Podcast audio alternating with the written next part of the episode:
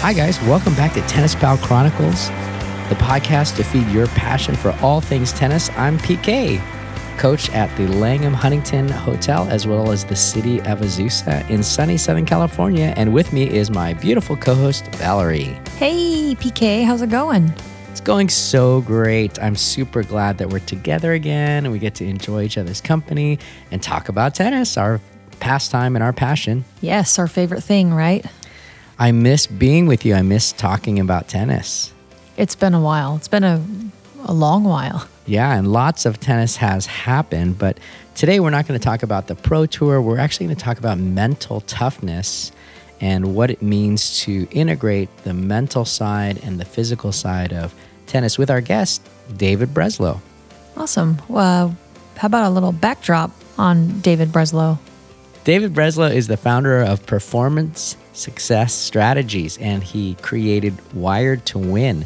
So th- basically, the podcast is about mental toughness in tennis and just the idea of integrating the mental game and the physical game to have a more complete strategy to win. David has an all around performance approach that gets tennis players playing better, more quickly, and consistently. Valerie, did you know he was the director of mental toughness at the USTA National Tennis Center? I did not. That sounds pretty good. I, I think it's pretty impressive. I mean- that's where they play the US Open, so Yeah. that's kind of huge. If you uh, are employed by the USTA, you gotta you gotta have something. something something and he also was doing weekly mental game contributions and a guest on the golf channel so uh, a lot of the mental strategies that he uses are for tennis and golf and his clients include pro and amateur athletes from all around the world Nice. Can't wait to hear all about it. So we'll come back after the interview and talk a little bit about mental toughness offer some resources for people but Valerie, i'm so glad you're back on the podcast with me it's great to have you here Yeah, I had a nice, fun vacation. I was working, working, working. you were working, working, working. I know it's been a really busy season, but we're back on the Tennis Pal Chronicles podcast. Just in time for the off season. Just kidding. All right, so let's listen to our interview with David Breslow. David, welcome to the show. We're so glad to have you on Tennis Pal Chronicles. Thank you, Philip. It's uh, really appreciate the invitation. I'm looking forward to it. Oh, it really is an honor. I mean, your your history and your experience is very impressive, and I, I think our listeners would love to know a little bit about you as a person. So, where did you grow up, and how did you find tennis? I am a Buffalonian by birth. Buffalo, New York, home of the cold and the snow and the indoor tennis in the winter and the outdoor tennis in the two weeks of summer. no, it's not really that bad, but I'm, I'm originally uh, Buffalonian, and that's where I learned to play the game, and that's where I first started playing the game in high school. Uh, my two favorite sports when I uh, growing up in Buffalo were tennis, which I played first, and I, I started kind of late in uh, maybe 10th grade or so, and hockey, which I started in 11th grade, which is really late for a hockey player, but I grew up loving tennis. My, the first player I ever saw was Ken Rosewall.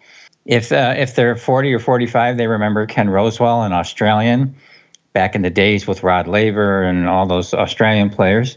And I saw Ken Rosewall on TV, and I thought, huh, I would love to play like him. And my game, believe it or not, ended up looking just like him with very flat uh, ground strokes and an all court game. I, he, he created such an impact on me when I saw him playing Wimbledon on television that I literally was watching him and mimicking his movements. And that became the movements that I basically played my game with. But the hockey, I fell in love with uh, after that and ended up playing hockey till my early 50s and still playing tennis as a, my first love. Wow, that is super exciting. And how did your passion for sports, hockey, and tennis, how did that turn into something professional for you? Well, that's a really good question because for me, uh, I was one of those tennis players that looked really good on the practice court. But then when I played matches and somebody held up the balls and said, These are good, I tended to fall apart, and I couldn't understand why. I just, when I played competitive tennis, I was nowhere near the same player that I was when I was on the practice court. And I asked everybody around, and asked all the better players, and I read all the books on tennis psychology and so on and so forth. And none of it really helped. But I got so frustrated by that, and I talked to so many amateur players who were also frustrated, and they tried everything that was out there. And I looked at that and I thought, you know what? I'm not the only one. There's something going on here. Why is it so difficult to get out of our own way? Why is all the stuff that, that I'm reading and these other people are reading and the, the advice that they're getting just not working? There's something missing. And that's what led me to create my my program, which is called Match Tough. And I'll talk about that a little bit later if you if your folks want to know about it. But that's what led me to it because one day I was playing competitive tennis locally in my area, and I traveled down to New York to play a, an amateur tournament at the U, at the uh, location where the U.S. Open is at that time in Flushing, in Flushing, Queens and I lost in the first round. And I was so ticked off because I had done this before. But I ended up losing to a player who wasn't nearly as physically uh, good as I was. He just didn't have the physical talent. But I was so mentally weak that he ended up winning the match. And when I came up to shake hands with him at the end of the match, he just kind of he kind of brushed his forehead aside and he said, "Phew, when we were warming up, I thought you were going to kill me." And I can't, I, I can't tell you, uh, Philip, how many times I've heard that. Do you know how difficult that is to hear? Player after player saying that to me, and I'm like, damn, something's wrong here. And that day, I went out to my car, and I was so upset that I banged the roof of my car with my rackets, and I'm yelling and I'm screaming wow. at myself. And I got so exhausted, I fell to my knees and that's when it came to me. I heard this little voice inside. I don't mean to make this sound like mystical or anything, but I heard this little voice inside my head and it said, Why don't you go back to what you knew when you were younger? And I, I sat there on the ground, literally on the ground, the cement, and I'm looking around I'm going, Man, if anybody was videotaping this, they'd think I was nuts, put me in a loony bin. And uh, I heard this voice saying, Go back. Why don't you go back to what you knew when you were younger? Because when I was a, a younger chap, like 10 years old, 12, 13, I remember thinking that there's this thing going on with the mind body relationship. And there's, there's something there that I, I kind of understood as a kid the mind body relationship. It, it, it made sense to me. And I forgot all about it.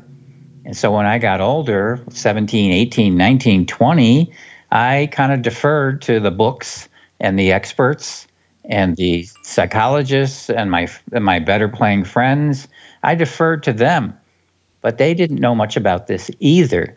But that day at the at Flushing, when I lost that match, it bothered me so much that I remembered all that stuff, and that's when I went home and put the the Match Tough program together. That's how all that started. Wow! So something started in you when you were 10 years old you you were carrying something that you had been given. Can you kind of describe that the, the uh, thoughts that you had? I'll try to describe it. It's it's a little strange I suppose. I just I, when I was younger people used to come around me all the time and ask me questions about stuff. I mean I mean I'm 11 10 11 years old. They're asking me questions about relationships and about you know competitions and sports and things like that and I would answer them and then when they walk away, I'd go, uh, How did I know that? I don't know how I knew that, but I said something really smart there, uh, but I don't know how I knew that. So I had this innate wisdom, let's say, that that I just I just came to this planet with, if people can accept that. I didn't study it. I didn't go to school for it. I was too young for I didn't get it at a university. I just had this innate wisdom about the mind body relationship and how the mind works with the body how it's all connected to produce the experiences that we're having in, in the world and on the tennis court. And it all made sense to me. I just, I was honestly, I was afraid of it because nobody else was talking that way with uh, in that world with my friends. So I got uncomfortable and I stuffed it back inside. And that's, you know, and I, I wasn't performing well at all, not just in tennis, but in hockey as well at the beginning. But that match just triggered everything. I was so frustrated from having to go through that experience time after time after time because I really was talented. I had a lot of good physical skills, but I just wouldn't produce them when it m- mattered the most. Even in social tennis, uh, as long as it counted, I was having a little bit of trouble. But when when I was playing, you know, uh, practice matches against players, they would love to practice against me, but they didn't really enjoy playing me in competition because really good players, players who really get it, they want their opponent to play well. I never wanted that when I was younger. I was just hoping they would double fault and make a whole bunch of errors and let me get get the heck out of there with a win, which is totally the worst way to approach things. But that's the way I was when I first started out. Uh, totally mentally weak, and I, I just completely dismissed everything I understood when I was younger, and I paid the price for it. I'm sure a lot of tennis players can relate to that. Um, just being able to rally really well and being very relaxed and and hitting freely uh, during their rally period mm-hmm. in practice, but of course during the game, really freezing up, maybe double faulting, those kinds of things. How did you how did you develop that after that um, on your knees moment in Flushing? what was the what was the progression? How did you see it grow in you? Well, I went home and the next day, I pulled out a, a notebook and I started writing down what I what I knew that I knew about the mind body relationship. And then I realized that they are governed, literally governed by laws, L A W S, laws. That these things are not happening by accident, that there are certain laws that are in place that are governing well, how we think, how we feel, and what we do, and the outcomes that we get. So I sat with a piece of paper and I kind of just, I was just processing things. And I realized I boiled everything down to seven laws. There are seven laws by which the mind, the body, the emotions, and the energy function together to produce these experiences that I was having. And I gave the, the laws a name. I didn't invent the laws. People think I invented the laws, but that would be like saying I invented gravity. I didn't invent gravity. Neither did uh, Newton. Uh, he didn't invent gravity. He just gave it a name. So that's all I did was I took the laws that are already there. They they already exist, and I gave them a name, and I put them in a sequence from one to seven, each one building on the one before, and that's how the program came to life. And I approached the uh, the National Tennis Center in New York in uh, the the late '90s. I'm sorry, in the early '90s, and I approached them because I heard that there was an opening for a director of mental toughness. That's what they called it at the time. And I called them up and I told them what I was doing. And they said, This is a question I get a lot. Like, who are you? Because they hadn't heard of me. I said, Well, I'm nobody. I'm a, I'm a tennis player and a, and a teacher. I taught the game for 20 years as well. And uh, I said, I have this program. But I said, instead of me trying to talk you into it, why don't you give me a junior player and let him go through the program with me and then let him tell you if I'm any good or not. So they said, okay. So guess what? They send me this kid. He's probably 14 years old. I still remember him to this day. His first name was Tim, and he was like a mini John McEnroe. It was unbelievable. He was a left handed, red-headed, Irish tempered kid who just yelled and screamed on the court all the time, but was super talented. And they had brought in several psychologists to talk to this kid, and he just got rid of all of them. He didn't like them. So he walks in the room. First thing he says to me, he says, Are you a therapist? And I said, No. And he goes, Good. Because I don't I don't want to talk to any more of those guys. I said, No. I'm not going to teach you psychology. I'm going to teach you laws. He said, Laws? I said, Yeah. I'm going to teach you laws of human performance. And when you understand these laws, everything about your game is going to change. And he said, Okay. So I spoke to the kid maybe three times out of our 10 sessions. And he, the uh, director of the, of the National Tennis Center was walking by me in the hall. And she stopped me and she said, What did you do to Tim? I said, What do you mean? And she said, Well, he's behaving like an angel on the court and he's not yelling at his opponent. He's not cheating anymore. What did you do? I said, I did exactly what I told you I was going to do.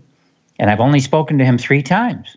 But now he understands how powerful he is because now he understands how his inner life is working to produce these outcomes that he was getting before. And now he's using those same laws to produce the better outcomes. And he understands that. So now he's using that to his advantage. And the kid started playing some terrific tennis because he was always talented. I didn't teach the kid, I was working on his quote unquote mental game. So once that got freed up, all of the talent that he already had was able to produce itself on the court in matches. And at that time, at the National Tennis Center, they had junior match play every Friday night. So all the best juniors in the area were competing against each other. And all the parents could sit upstairs, you know, and watch through the glass. And that's where that kid used to get in trouble. And everybody would be talking about the kid behind his back because he was such a problem. But then all of a sudden, everything changed. And in my mind, it's not me, it's the power of the laws. People think I'm a genius sometimes. It's not me, it's the laws.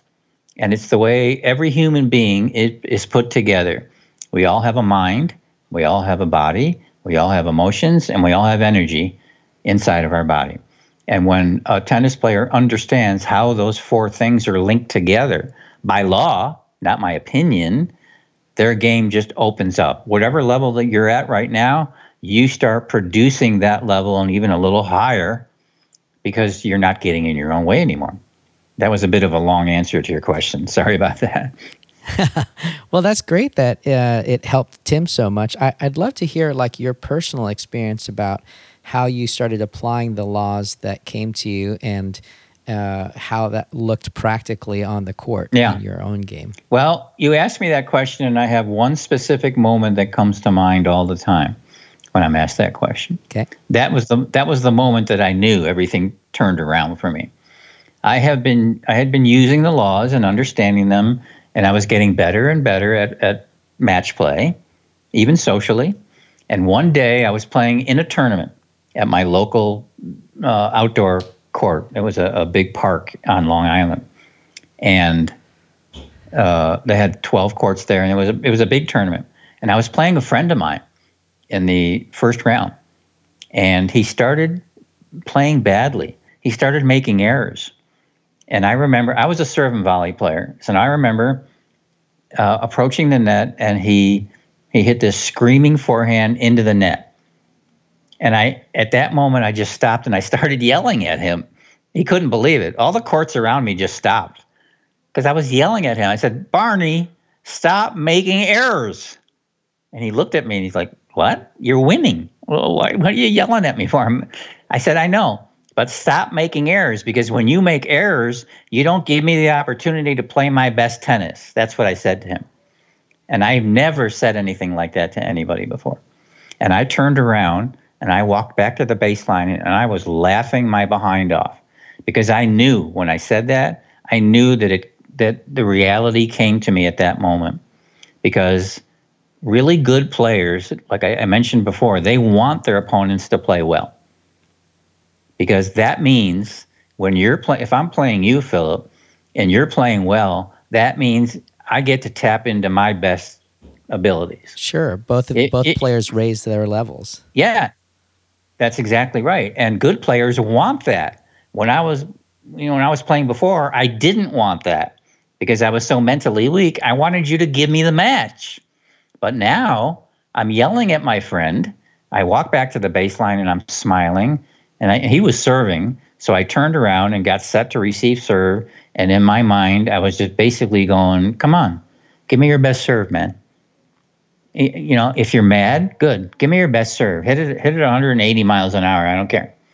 Because if you're going to give me your best, I'm going to give you my best. And I want you to do that. That became my attitude. So from that moment on, I became a really tough out. If you beat me, you had to beat me, which was great. So all the better players really enjoyed playing me from that point on.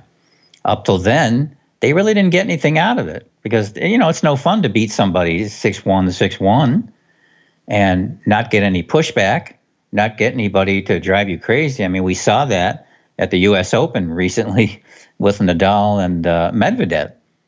This kid, the way he came back, made this thing an incredibly exciting match, and Nadal was pushed to the edge.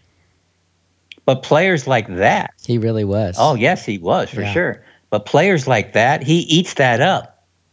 He loves that. He loves being pushed so that he can play his best tennis. And it made it great for us, the fans, to watch. Doesn't get any better than that. Yeah, and I guess some people out there might believe that that's a personality type, and maybe what you're trying to uh, in, encourage us is that it's actually something that can be learned. Well, yeah, because this it's it's simple genius is what it is. Um, it has nothing to do with personality type. I'm talking about laws. See, that's a common thing that a lot of players will say to me. Well, I have a certain personality type. I'm aggressive, or I'm a type A, I'm a type G, I'm a type Z, and I start laughing and going, "Guess what? The laws don't really care what type you are." Think about it this way, Philip. If you and I were up in an airplane and we were going to parachute, and we're the only two in the plane except the pilot and the door opens and it's your turn you're going to go first and you're going to jump and before you jump you turn to me and you say hey dave uh, i don't believe in gravity i never have and i never will i'm just going to look at you and say okay and when you step out of the plane philip what's going to happen Gravity's going to hit. you're going down. you're going down. So this is what I say to people all the time. I say your belief in the laws is not required for them to work. Your belief in gravity is not re- required for gravity to do what gravity does, right? Right. And your opinion of gravity is completely irrelevant. you could like it, you could hate it, you could laugh at it. Gravity doesn't care what you think about it. Gra- gravity is a law. Every law produces an outcome. So when I'm talking to clients and they want to keep trying to go, yeah, but, yeah, but, um, this kind of personality, or yeah, but I'm 50 years old, or yeah, but I'm 20 years old, I just say it doesn't matter. The laws are in place and they will operate regardless of your age, your gender, your, your personality type, your skill level, where you live, how much money you make, how good you are, how bad you are. It, none of those things are relevant. It's a law. Think of it just like gravity. It's a law. It doesn't care what you think, it doesn't care who you are. It operates exactly the same for you as it does for me, as it does for Nadal, as it does for Federer, as it does for Osaka. It doesn't matter who you are. It just doesn't matter. That's why I love talking about them because it takes all that personality stuff and all those like little excuses and and poor habits from the past out of the equation which is which is why people like talking to me because I don't need to talk psychology to them. It's one of the things that people love about this approach. There's zero psychology, which I call psychobabble, which is why so many players are confused. There's too much psychobabble out there. They don't know what to do. They don't know what to think. They don't know how to handle all these situations. And they're trying so hard to try to figure out how to relax, how to play, uh, you know, uh, pressure points better, how to hold a lead, how to come from behind, how to stop double faulting, all these things that start to disappear once they understand the laws. Because once you understand the laws, your mind, your body, your emotions, and your energy are now in alignment. And every tennis player probably knows by experience that they've had that moment when everything has been in alignment. I'm assuming you have too, Philip, when everything just seemed to be going great, right? I think so. Yeah. You just felt you yeah, I'm sure you have. Everybody has. Everything just seemed to be going great. You felt really good. You were relaxed in your head. You were thinking clearly. You were making good choices. You're moving really easily. You're hitting the ball. And it seemed like you weren't even trying that hard. What a lot of people call the zone. And um, I'm sitting here going, well, you can't learn how to do that. It's too hard. You can't learn how to do that. The zone shows up when your mind and body and emotions and energy are in alignment. And that's what the laws do. They put you back in alignment. So when you're in alignment, that's when you raise the level of your game. It's really magical. Or it seems magical. I, I probably shouldn't use that word. It seems magical, but it's really not. It's a te- it's a testament to how all human beings are put together. So if there's a genius out there, it's not me. It's what it's whatever entity made human beings this way. Okay, like I said, we all have these components. We all have a mind, a body, emotions, and energy. And we all have the same ability to put them together in unison so that they're functioning together without interruption. That's all the zone really is. That's great. Players will call me all the time and say, How do, how do I get into the zone? I said, Well, that's really not a good goal. How long have you been trying to do that? Oh, 10 years. well, has it worked? No, not really. Yeah. Okay, well, that's not a very good goal. If you're successful like twice in 10 years, that's not really a good goal. The idea, the idea is not to get into the goal. The idea is to get into alignment. And that's going to produce that higher level experience automatically. That's the beauty of the laws. Yeah. Well, I think uh, uh, after all that you've shared, people would really want to get into alignment. So, can you share a little bit about how they would do that? Um, are you asking me about the laws right now? Oh, I'm just asking you to expound on it. Well, the way to do that is to learn laws. It's that simple. Okay, that's that's the problem. That's my problem with the traditional approaches. There is no explanation. So, so how, how do our listeners learn about the laws, is what I'm asking.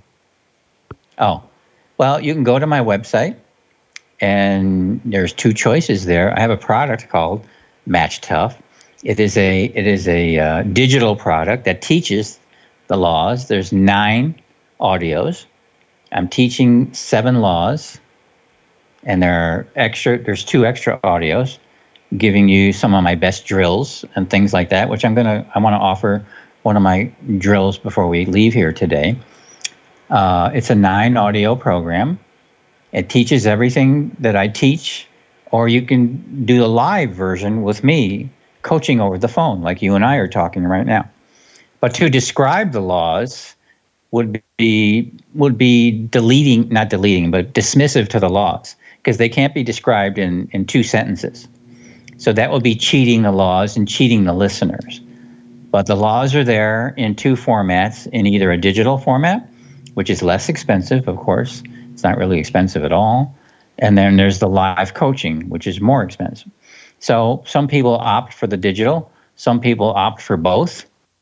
They listen to the program and then they want some follow up coaching. Some people just want the coaching, they want to hear it direct from the horse's mouth but everything is there. I don't cheat anything. It's not a it's not a marketing product to get you to do more and more and more.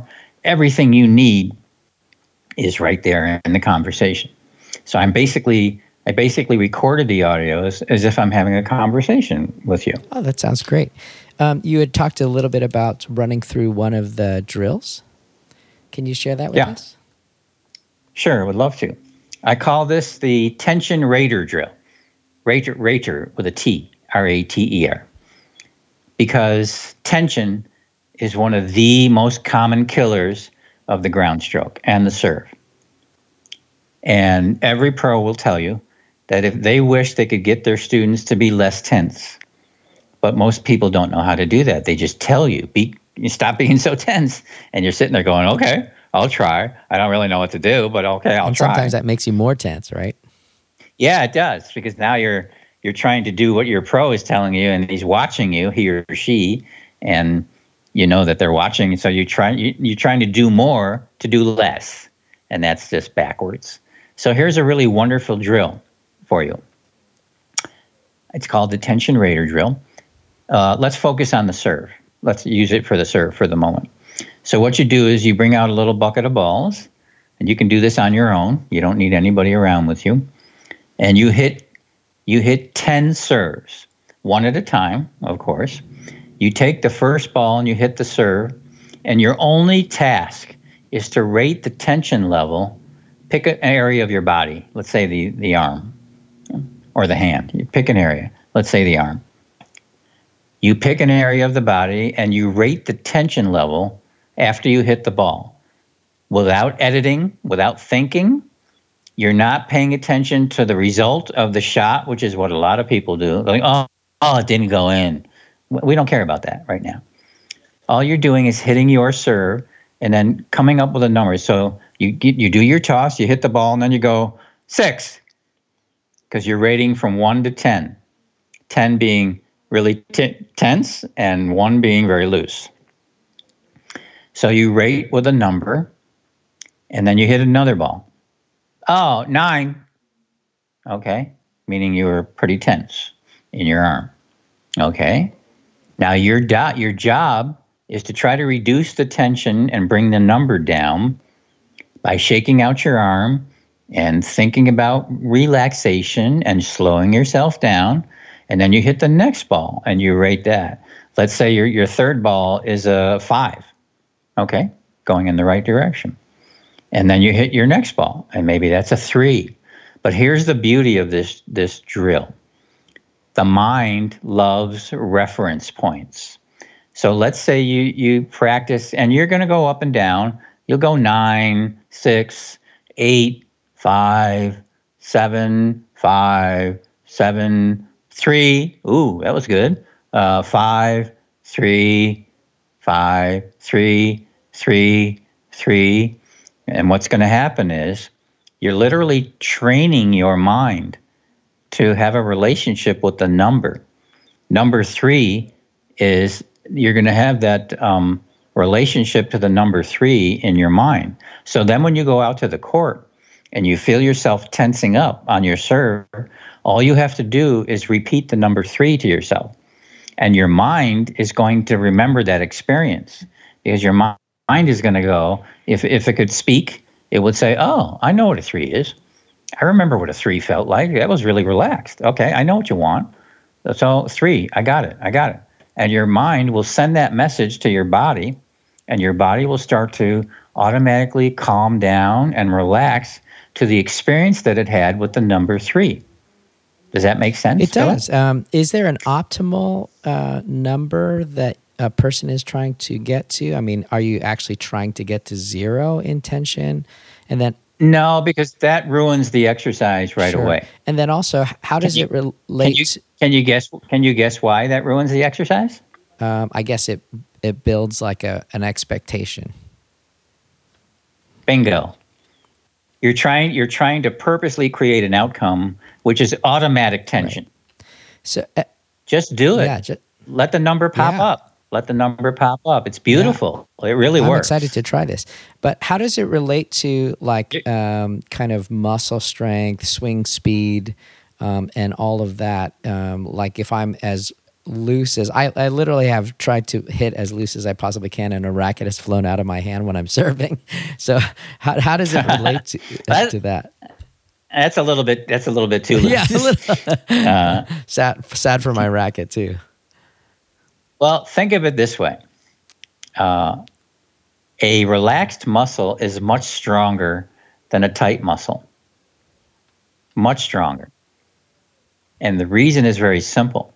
If you take your hand right now, or anybody listening to this, take your right hand and make a fist, okay? A tense muscle looks just like your fist. It's closed from your thumb to your pinky it's all tight, and the energy that's in your hand is stuck. You cannot, the energy is no longer moving smoothly from your thumb to your pinky, right? It can't. But if you open up your hand and let your palm face up to the ceiling or the sky, that is a relaxed muscle. The energy moves through that relaxed hand a lot faster. There's a lot more energy moving through the palm of your hand, moving through the fingers. Energy is power, Philip.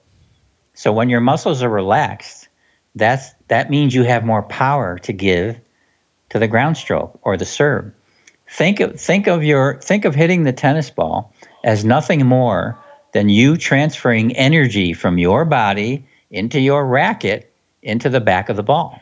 That's all you're really doing. But people don't think about it that way. They get in their heads and they start thinking about all the technique and the mechanics and all this stuff that blocks energy flow.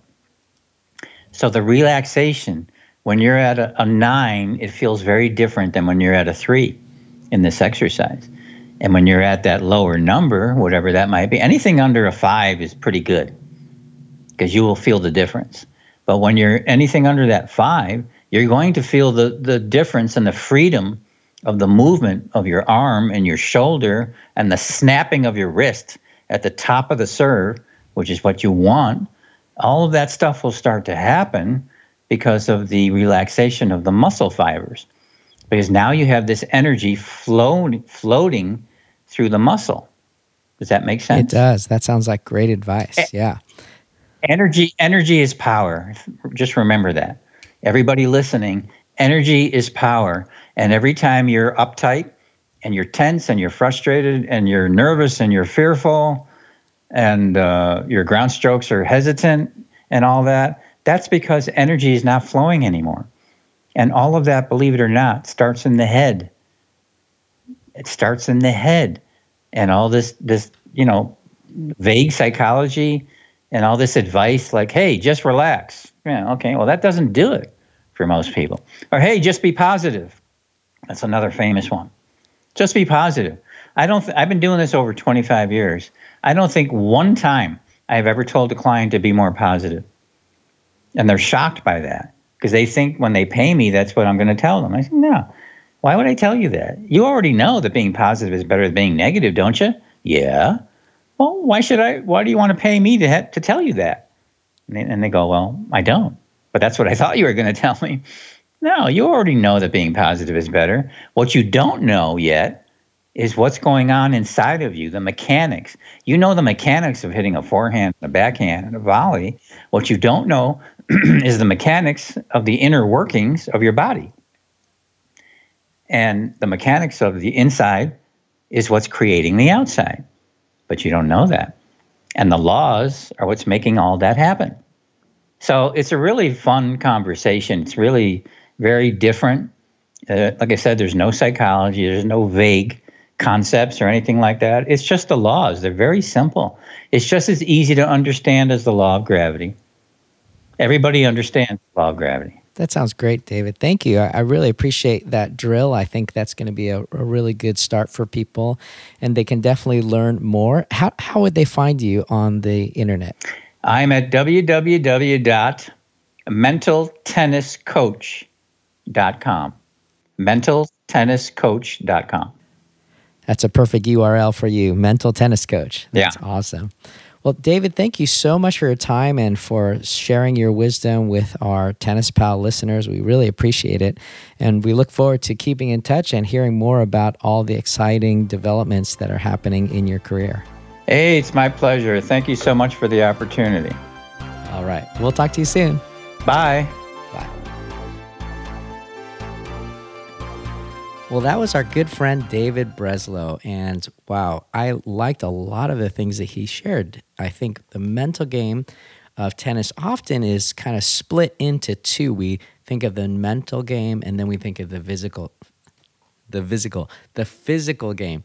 We talk about what's going on in our brain and then we talk about the technique. And I think what I like about what David said is that we need to integrate the two a lot more holistically. Yes. I feel like I could just do with any of those things would be great. And couldn't you really relate to what he was saying? I mean, about really swinging easy during rallies and uh, you know practice and warm up, and you're just playing and you're just hitting the ball so cleanly, and you feel like, wow, this is so great. And then here comes the tension, here comes the match, right? um, I related to him from the moment he opened his mouth and said, like, I love tennis and hockey. And then, uh, so I was like, this is my guy. Um, and, and yes, how he uh, shared, you know, losing to people that he was quote unquote better than. Um, that's pretty much the story of my life. You know, you're warming up and, and you're like really good and you're like, oh, I'm going to cream this person. Or I've played people who their like first serve is weaker than my second serve. Yeah. And I'm like, I should be able to like win every single point on their serve. And I'm still not because uh, I definitely need to look into these laws um, and strengthen my mental game. Well, and that's why tennis is such a harsh mistress, right? I mean, we have a hard time sometimes because it's so much about the expectation that we bring to the court. And um, you remember Coach Byron, he shared in the last podcast how one of his first losses at the USTA was playing against someone who he called a pusher who just was more consistent than him and beat him in mm-hmm. one of his first USTA matches. And that has happened to me many times. And a lot of it is because I honestly I think I'm better than the other person and I shouldn't, right? I mean, that's the problem. I, I definitely need to have confidence, but I don't I shouldn't be overconfident. And so that fine line of knowing your skill and finding the ball and playing in the moment, all of that is so hard and and yet so challenging and fun when you can master it. If you if you can ever master it. I know. I'm waiting for at least for a minute. Waiting though. for something. Yeah. Throw me a bone here. well, yeah, I thought I thought the laws that uh, David referred to were great. If you wanted to learn more about that, you can go to his website, which is mentaltenniscoach.com. And there are some other great resources on the mental side of tennis that I wanted to share as well.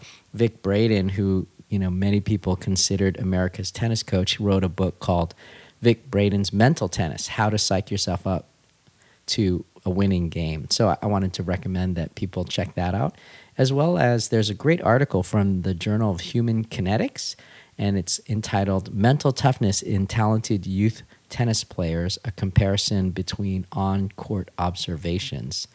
Um, I think that would be some interesting reading.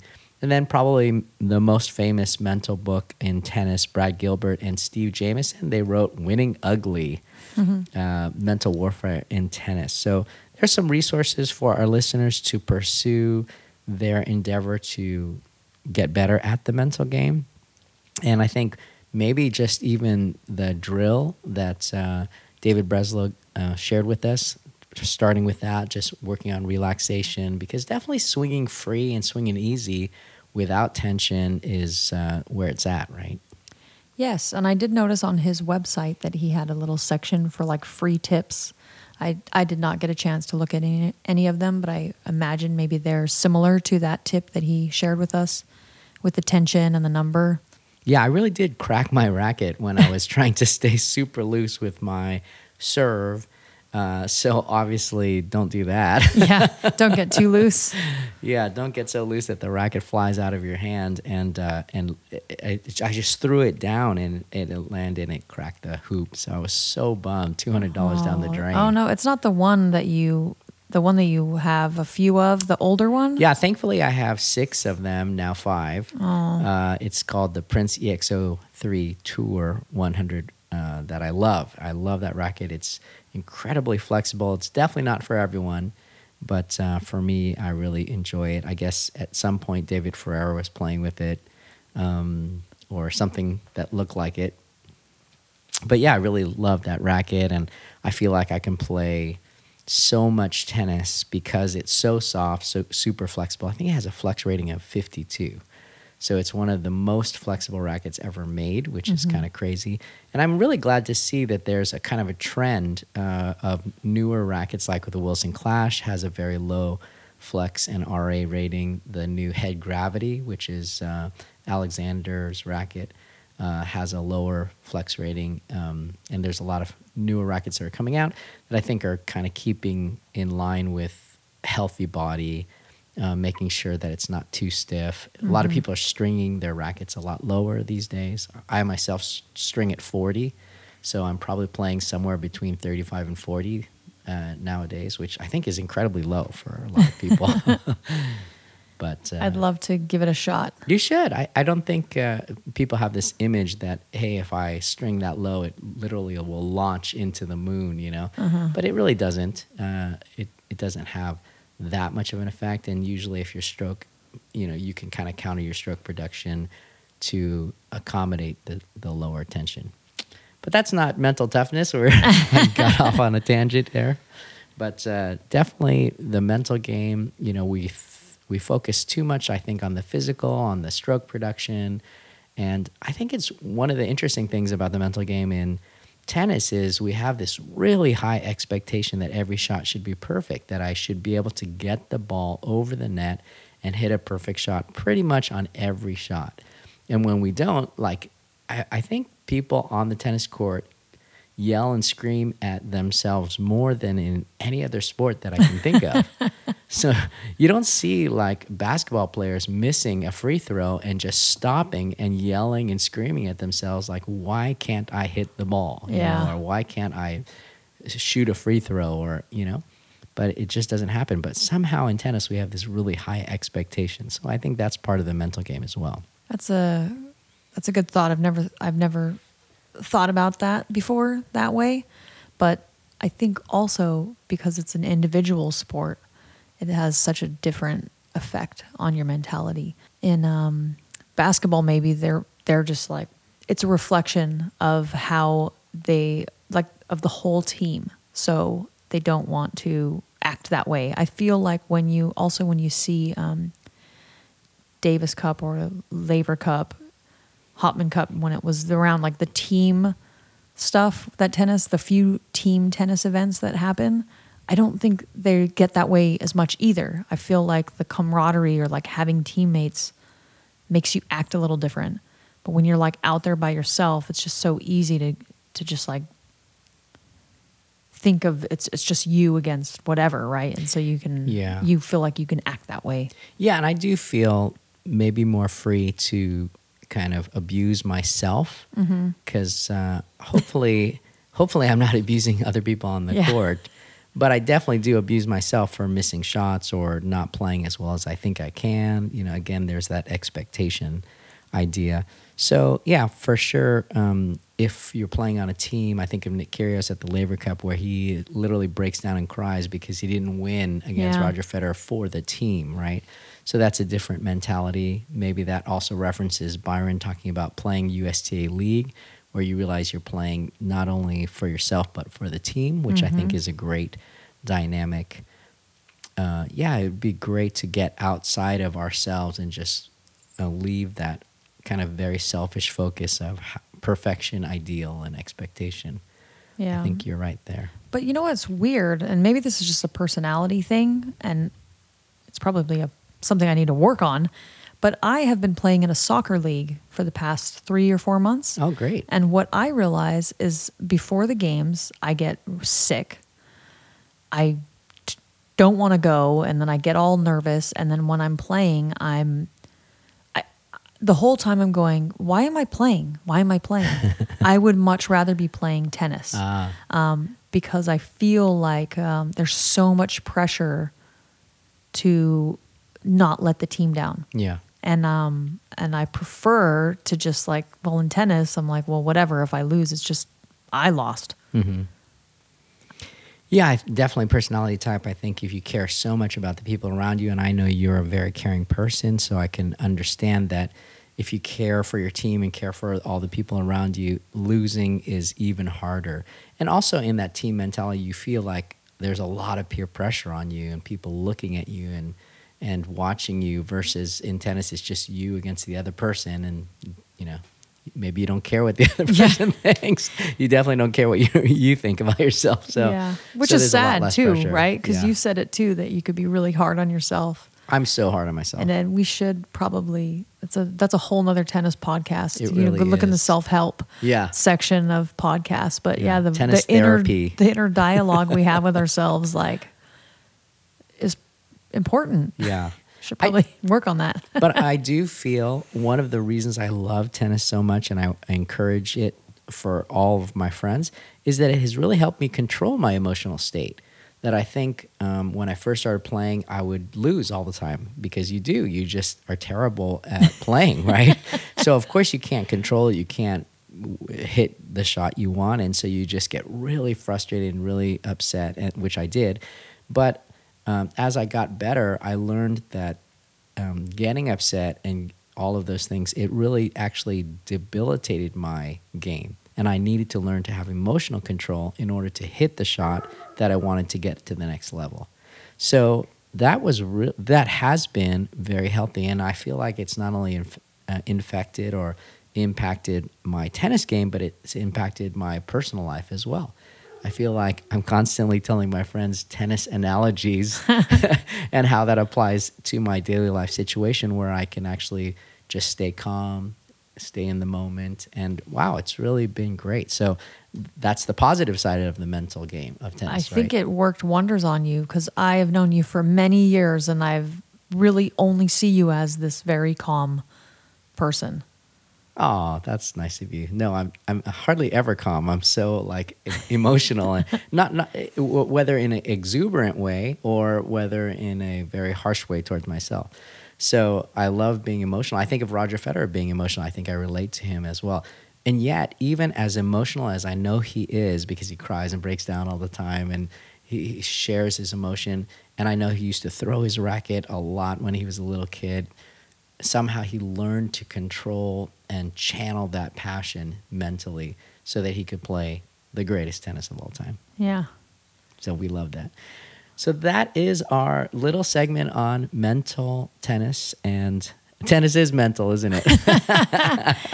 Oh, it really is. I mean, how many times have you and I discussed tennis in general, matches or the tour, and it comes up a lot. I mean, the, to me, the big difference between the big three, Rafa, Roger, Novak, and and the rest of the field is mental. When you break down their strokes and their game and their technical abilities, they're all the same.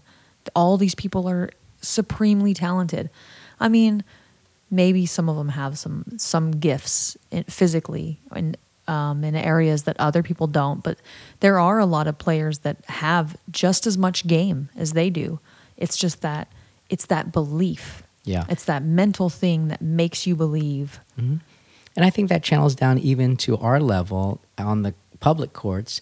There are some people who just keep fighting. They don't give up. They believe that they can get to that finish line and they keep trying.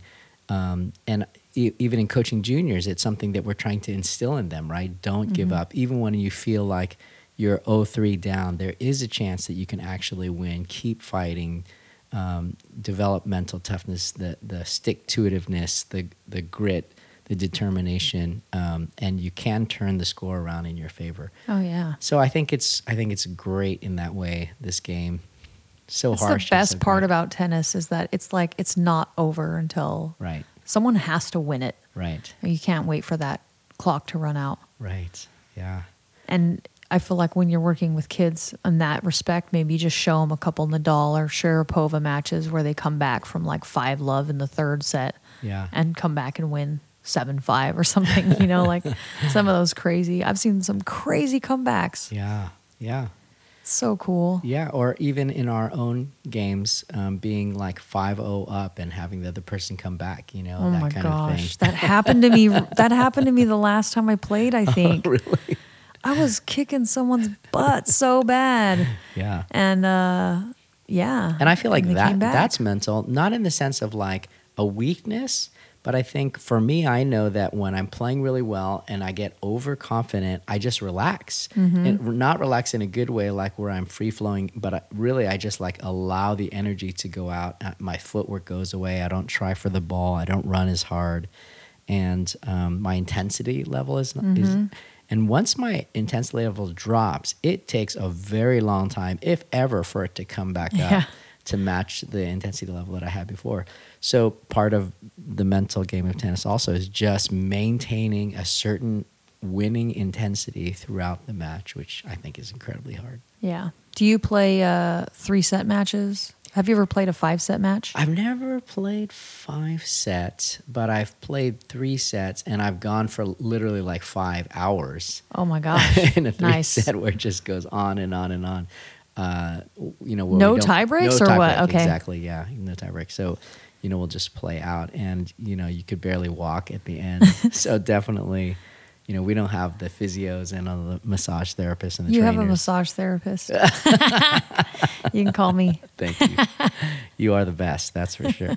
Well, this has been fun talking about uh, the mental side of tennis, and we want to thank David Breslow for being on our podcast. And what an honor it was to have him. He really can break it down, and he's worked with some really great people. So, thank you, David, for sharing your um, the ideas of your laws, and and hopefully you guys can pursue connecting with him at mentaltenniscoach.com, as well as some of the other resources we shared. Well, that's our show. Thank you guys so much for listening. We really appreciate your time, and we know you have a lot of choices to listen to for podcasts, and we really appreciate you choosing us as one of the people that you listen to. Yes, thank you so much. Valerie, I'm so proud to be sponsored by Tennis Pal and I just love what they're doing as a company, really trying to build a community of tennis players all around the United States for people to get connected. So if you love what we're doing, not only here at Tennis Pal Chronicles with the podcast, but also with the app, we are excited to reach out to companies and individuals who want to support the Tennis Pal app and all the great things that we're doing as a team. So, we have a couple of sponsorship opportunities available to you, and we would love to send the demographics for the app and how many people are downloading it and how many people are using the app, as well as how many people are visiting the website. We would love to send all of that to you as a potential sponsor. So, please contact me at my email address, pk at tennispal.com. And the P is like Philip, pk at tennispal.com. Hope you have a great week, Valerie. You too, Philip. And may all your serves Be aces.